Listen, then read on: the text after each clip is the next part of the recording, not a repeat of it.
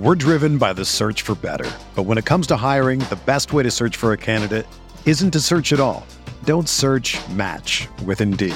Indeed is your matching and hiring platform with over 350 million global monthly visitors, according to Indeed data, and a matching engine that helps you find quality candidates fast. Ditch the busy work. Use Indeed for scheduling, screening, and messaging so you can connect with candidates faster. Leveraging over 140 million qualifications and preferences every day, Indeed's matching engine is constantly learning from your preferences, so the more you use Indeed, the better it gets. Join more than 3.5 million businesses worldwide that use Indeed to hire great talent fast. And listeners of this show will get a $75 sponsored job credit to get your jobs more visibility at Indeed.com slash BlueWire. Just go to Indeed.com slash BlueWire right now and support our show by saying that you heard about Indeed on this podcast. That's Indeed.com slash BlueWire. Terms and conditions apply. Need to hire? You need Indeed.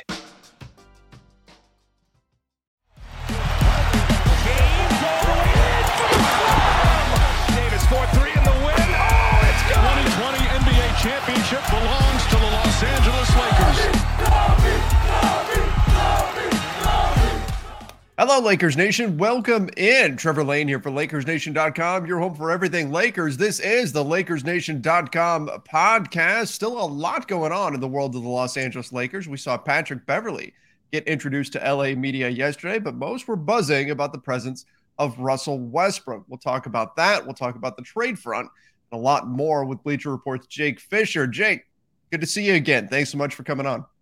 For sure, man. You know, we uh we crossed paths in in Vegas, and you, you said you want to have me back, and I, I appreciated the kind uh, offer. So here we are. Well, I, I couldn't have you on without talking about the Russell Westbrook situation. Lakers fans still wondering is this really the team that the Lakers are going to roll into the regular season? You have become very quickly one of the top newsbreakers around the NBA. So, Jake, what's going on on the Russell Westbrook trade front right now? You know, I haven't spoken to anyone this morning, so Mhm. well, let's let's give that barometer. But you know, as we said before we went on air, or as I said to you, you know, it's it's funny that not maybe not funny, but it's entertaining at least that this has been a story pretty much since last year's trade deadline in February oh, th- this year, last season. Um, and we get through the entire offseason. You know, Kevin Durant requests a trade. He stays in Brooklyn. Donovan Mitchell, Rudy Gobert, they're out in Utah. Um, other big moves we can't continue to list. And here we are. It's September 7th. We're just a couple weeks away from training camp. And will the Lakers still have Russell Westbrook on their roster? Continues to be, you know, the only major domino kind of hanging, you know, or standing on the board left to fall. And part of that might be, you know, maybe he's not a major domino to that extent. You know what I mean? You know, major salary, major, uh, you know, Hall of Fame career, uh, final chapter being uh, told and unspooled for his his his legacy uh, as an NBA, you know, All Star, future Hall of Famer type player. But you know, I, I think um, what was really interesting to me most about his summer and the story about whether or not the Lakers will be able to trade him was the, the very public divorce between him and Thad Foucher. And Thad kind of said everything to ESPN that had been rumbled about behind the scenes that, you know, if Russell Westbrook does ultimately get traded, he's going to most likely get bought out and waived. And that's just presenting that's all you need to know about what he is as a trade as a trade value asset from the Lakers side of things where you know, back in February, LA was viewing him as a value asset, right? They were only trying to move him for to, you know, get better. They've kind of still operating with that being that, you know, they, they there's been numerous reports that for a while they were only willing to attach one first round pick um, to trade him. That they've then since kind of shifted their stance from everything that's been out there. Um, that you know they they'd be willing to put that second 2029 you know pick on the table if and only if though it, it, it's a move that makes them a legitimate contender. And we're this deep into the offseason russell westbrook is a, a waivable and then you know a, a, minimum player. How much are you going to get uh, for those two first round picks with russell westbrook?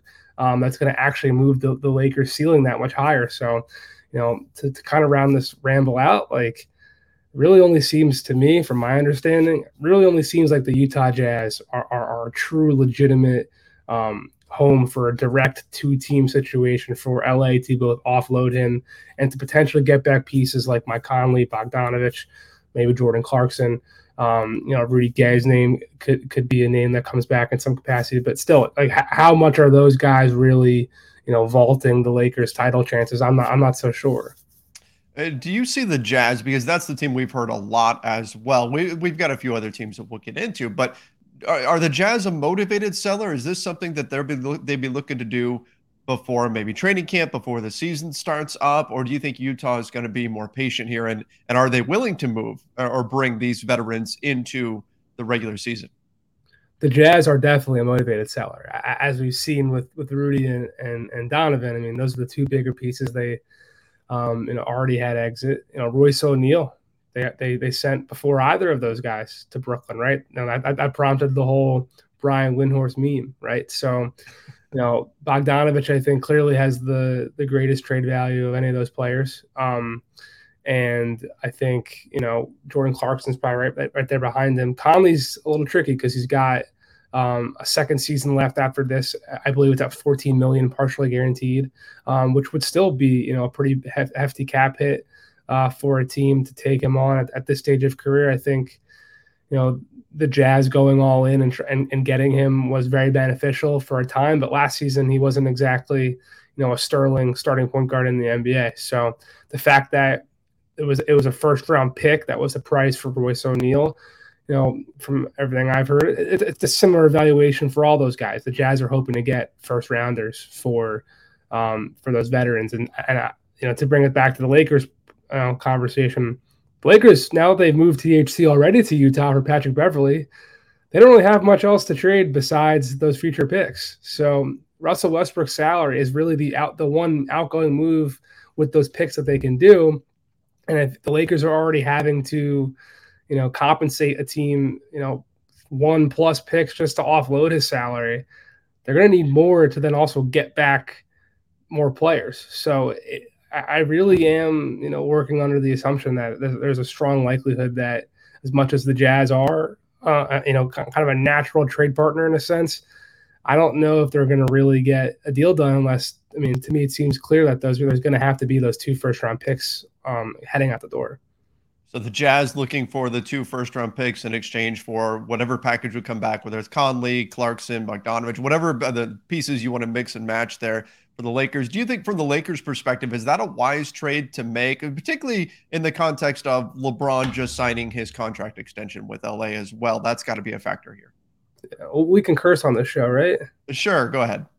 I mean, LeBron said, "Fuck them picks." Like, look, it's it, it's the, the the waning window of him being a legitimate MVP candidate, right? And I think I wrote about this in my book where I think a lot of how the Lakers treated Kobe in his, you know, elder years as a player. Um, and while the Lakers inadvertently stumbled into the tanking race that that took over the league from 2013 to 2016, uh, built to lose, how the NBA is tanking our change league forever.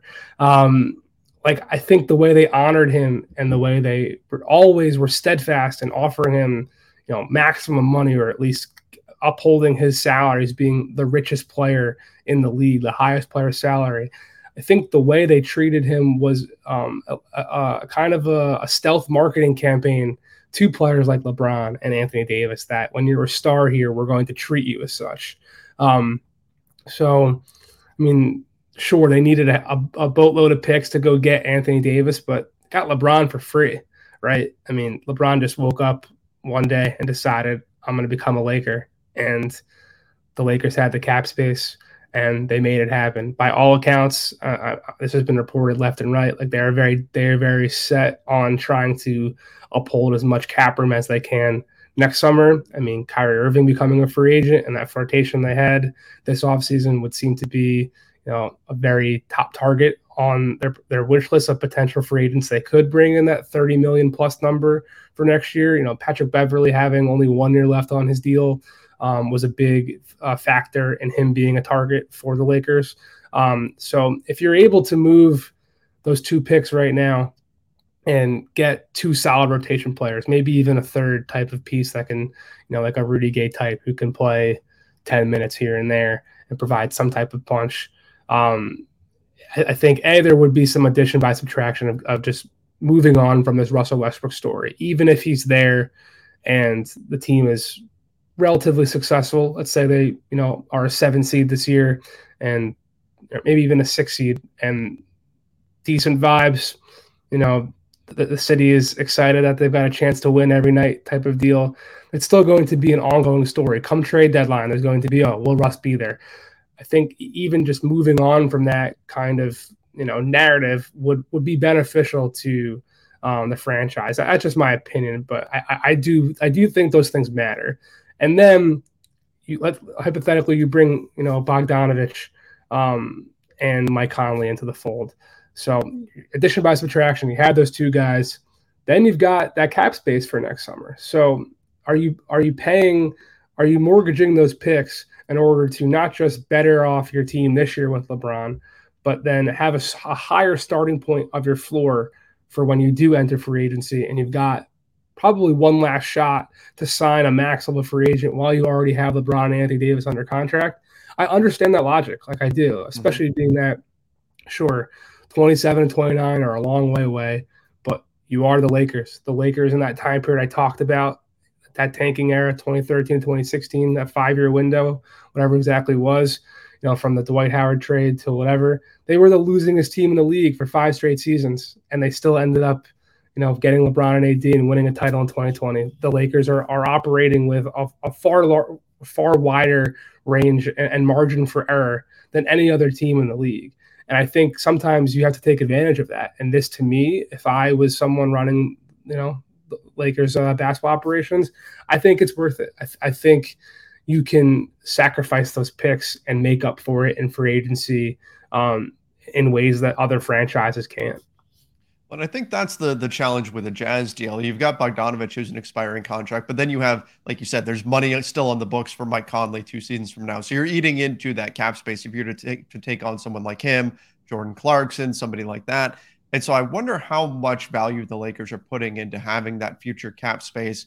But with then the balancing act being, are you punting on one of LeBron's last best seasons, right? I mean, he's going to be 38 years old this year. So there's a lot of Lakers fans that are concerned that if the Lakers bring back Russell Westbrook, if you don't pull the trigger on a deal, are you effectively just kind of running out the clock on a season that hasn't even started yet and hoping that LeBron can still be effective at age 38 next season? We're driven by the search for better. But when it comes to hiring, the best way to search for a candidate isn't to search at all. Don't search match with Indeed. Indeed is your matching and hiring platform with over 350 million global monthly visitors, according to Indeed data, and a matching engine that helps you find quality candidates fast. Ditch the busy work. Use Indeed for scheduling, screening, and messaging so you can connect with candidates faster. Leveraging over 140 million qualifications and preferences every day, Indeed's matching engine is constantly learning from your preferences, so the more you use Indeed, the better it gets.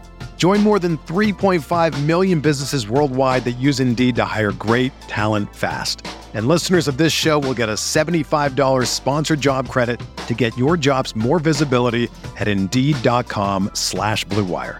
Just go to Indeed.com slash BlueWire right now and support our show by saying that you heard about Indeed on this podcast. That's Indeed.com slash BlueWire. Terms and conditions apply. Need to hire? You need Indeed. Yeah, I mean, we already there are already people in the league, smart people in the league, who are are wondering whether LeBron still drives winning the same way that he did two years ago. Um, being that you know since the title, we have not seen the Lakers win at a super high level, right? I do think a lot of that has been, of course, affected by Anthony Davis's uh, injury status and the Westbrook trade. You know, the results are what they are. They they they may have overpaid for him to begin with, and he has then not necessarily helped been uh, a driving factor of winning as well. And the fit has been curious, and it was always going to be curious, right? I think, you know, it's been pretty well documented at this point. But you know, for everything I, I was told, and this even dates back to Cleveland. Like LeBron, when they moved Kyrie Irving to Boston, and they brought back Isaiah Thomas and Derrick Rose um, was a player on that team, and Dwyane Wade was supposed to be uh, a ball handler on that team. At a certain point, LeBron looked up pretty early into that season. It was still hurt with the hip thing. Derrick Rose was having you know his own stuff. LeBron was basically the de facto point guard in Cleveland. I remember I, uh, I, when I was at Sports Illustrated. I was sitting. Uh, I tell this story a couple times, but I, I, was sitting on you know courtside, like the like the Knicks bench, basically interviewing Channing Frye about like what it's like to go from being a LeBron foe to being a LeBron teammate. And he was t- Channing was talking about how LeBron just knows exactly where you want the ball in your shooting pocket. Like if you want it high, he's hitting it to you high. If you want it low, he's hitting it to you low. He doesn't have to ask. And then LeBron like heard us and he kind of yelled over to me like, you know, I wasn't supposed to be the point guard this year. Wasn't trying to be the point guard. We're working on post moves and this and that. Like it's been a thing that he's been trying not to be on the ball and trying to become more of a secondary creator since 2018. So now we're going into 2022 23 season. Like, yeah, he was certainly hoping Russ would be an engine and someone that, you know, could put the ball in his hands and go get a bucket, or maybe LeBron could just be posted up on the wing and, uh, you know, catch him on the swing and attack some closeout, stuff like that. So he's still looking for that type of um, assistance, I guess. Patrick Beverley will help in that regard, but he's also not, you know, no he's, he's, he's more of a table setter than like someone who's generating offense in pick and roll, creating, you know, breaking down defense, getting to the second and third level and, you know, collapsing too and kicking out. So I think they are definitely still hoping to find different ways to do that. I think that's also why we're starting to hear some talk about Pat Bev and Russ play together because you know to, to really get back to your question like of wasting a year or, or burning a year of what he has left like there is definitely a concerted effort to try to find ways to have LeBron's workload be lower so that way he can still be as effective as he has been. That's interesting when we connect the dots there because I hadn't thought of his of his Cleveland days, but if you look at his time with the Lakers, yeah, Le- LeBron has been doing what he can to try to get off ball. You mentioned it's been since 2018, but they brought in Dennis Schroeder for that that purpose. That didn't work out. Then they doubled down on that idea and went and got Russell Westbrook. Now here they are. Here they are. They've got Russell Westbrook and Patrick Beverley, despite the fact that they won a championship with LeBron acting effectively as the point yeah. guard. So it's clear that he does want some of that burden off of him. Uh, going back to to Patrick Beverley though and, and Russell Westbrook, can that pairing really work? Is that like they were kind of buddy buddy a little bit yesterday? You know, Pat mentioned that they were going to have to you know have some tough conversations and everything. But what's the general sentiment around those two guys? They have a long history of frankly not liking each other. And now here they are on the same team, potentially playing the same position. What's that dynamic going to look like, particularly for a first year head coach in Darvin Ham? Yeah, I I can't speak to what those guys are thinking right now. Yeah. Um, I mean, but just understanding the way the league works, like yeah, those tough conversations are going to have to be had because, I mean, they have as uh, chronicle the history of, of, beef as any two players in the NBA. The same position thing is interesting, especially on the back of a whole season where you know, everything I heard throughout the year, Russell Westbrook coming off the bench was just not an option, was not going to happen, was not going to be something that he entertained. I don't even know if it was something the Lakers coaching staff really even breached with him because I think they were under they, they were on they were of the understanding that that wasn't something he was going to be amenable to. So maybe that's where part of this Patrick Bevan, uh, Russell Westbrook are going to be sharing the court thing is stemming from because Russ isn't going to want to be on the bench. But I don't know. I, I, think this is a different year. Maybe he will be more um, open minded to that type of shift. But I think to your question of them working together, the one big thing that, that Patrick Beverley does absolutely bring is just at least a, a reliable off ball shooter. And that's something that the Lakers have obviously really been lacking. And losing Malik Monk is going to be that's probably the biggest. Forget about his creation of opportunities. But the fact that LeBron is basically this team's best three point shooter is not um, a great uh, factor in finding spacing around LeBron and Anthony Davis, right? So the fact that Pat Bev is just like a veteran presence who can and will make big shots, like we saw with the Timberwolves all throughout last postseason run through the play-in tournament into the playoffs where they nearly beat the Memphis Grizzlies. He was a huge, huge, huge part of that. And I do think that was part of, I mean, I think his postseason excellence with the Timberwolves, and that's not I'm, not, I'm not being hyperbolic here. Like Patrick Beverley was excellent in the postseason with Minnesota. Um, I do think that was, you know, part of the reason why, in addition to his whole career of, uh, of doing what he does. I, I, do think the fact that he did what he did with Minnesota last year played a large reason in, in, the Lakers targeting him as a as a target. I mean, he was the guy after after Kyrie, you know, after that whole thing ended. The word I kept hearing the loudest of Lakers targets was Patrick Beverley, Patrick Beverley, Patrick Beverley. And it makes sense, particularly if you're looking to maintain future cap space, plus the mentality that he brings, as well as the skill set of being effectively kind of a three and D style guard, which is certainly something that has fit well historically with LeBron and Anthony Davis. Uh, Jake, before we let you go here, what's going on with the Pacers? You know, we we heard earlier in the summer that you know maybe there'd be something around a Buddy Hield, Miles Turner deal with Indiana. Been pretty quiet on that front since then. Any anything going on there, or the Pacers just content to uh, roll into the season with the status quo? I think the Pacers are content to roll into the season status quo. I mean, their price for Miles Turner has been basically two first round picks. So to send him out the door with Buddy Hield and take back Russell Westbrook only for two first round picks, I seem, you know, it, it seems like too cheap of a price uh, for the Pacers to accept. Um, I, I, mean, if it wasn't, that deal would have already been done, right? Um, so, you know, Turner is, is clearly someone the Pacers are willing to move on from, though. And clearly, they were pursuing DeAndre in, in restricted free agency, and they, they are willing and prepared to work with Miles Turner's representatives to find him a new home. I do think the Lakers clearly would like to bring him on board, which is kind of curious, being that, I mean, the 5 4 situation, this entire Anthony Davis LeBron tenure has obviously been a huge talking point as well, being that the Lakers have gone back and forth and going all in on the DeAndre Jordans and the Dwight Howards while also they won the title with Anthony playing the five. So, you know, I, am sure Lakers fans are are nodding their head yes or pounding their head on the table right now, just even me mentioning that fact. So it is kind of curious that he is someone that is really you know of interest to them, but you know he does shoot the ball pretty well. He has he has flirted with shooting 40% in certain seasons of his career.